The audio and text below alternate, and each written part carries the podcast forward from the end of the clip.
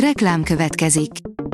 A műsort a Vodafone Podcast Pioneers sokszínű tartalmakat népszerűsítő programja támogatta, ami azért jó, mert ezzel hozzájárulnak ahhoz, hogy a felelős üzleti magatartásról szóló gondolatok, példák minél többekhez eljussanak. Köszönjük! Reklám hangzott el. Szórakoztató és érdekes lapszemlén következik. Alíz vagyok, a hírstart robot hangja. Ma augusztus 24-e, Bertalan névnapja van. Az NLC teszi fel a kérdést, mi lett a VV3 két nagy riválisával.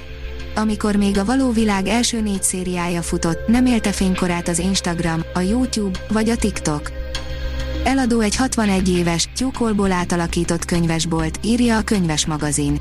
A Times Union beszámolója szerint eladó New York állambeli Greenwichben a Open Books könyvesbolt, ami nem csak azért különleges, mert az üzlet egykor tyúk és jufarmként szolgált, hanem azért is, mert az új tulajdonos a könyvesbolt összes, azaz 40 ezer kötetét is megkapja. A 24.hu oldalon olvasható, hogy Simon Templárt a vasfüggöny sem állította meg. A 60-as évek a szuperkémek évtizede volt a tévében. A trendet a britek indították, és az angyal kalandjait nálunk is imádták. Ki volt az első számú jelölt a szerepre? És mi baja volt a sorozattal a figura szülőatyjának? A MAFA oldalon olvasható, hogy Stallone tehet róla, hogy nem DiCaprio alakította a Good Will Hunting főszerepét.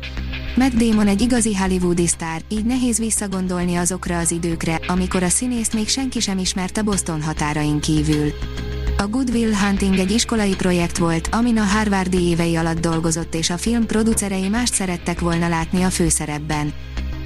Az Index oldalon olvasható, hogy Bájalexnek koncert nélkül is járhat a Gázsi, bankpolgármestere is megszólalt.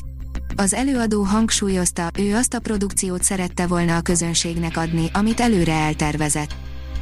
Az IGN oldalon olvasható, hogy a tolvajok hadseregétől a Don't Look Up-ig, a Netflix felfedte 42 filmből álló vaskos őszi és téli felhozatalának bemutató dátumait.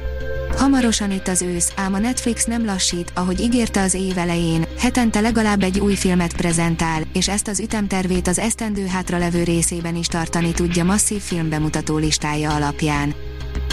A Noise oldalon olvasható, hogy Spike Lee személyes hangvételű dokumentumfilm sorozata megérkezett az HBO Góra.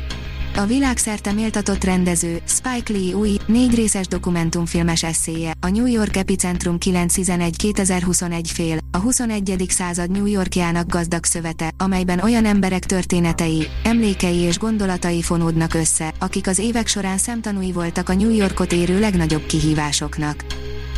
A Fidelio oldalon olvasható, hogy világslágerek swing feldolgozásban.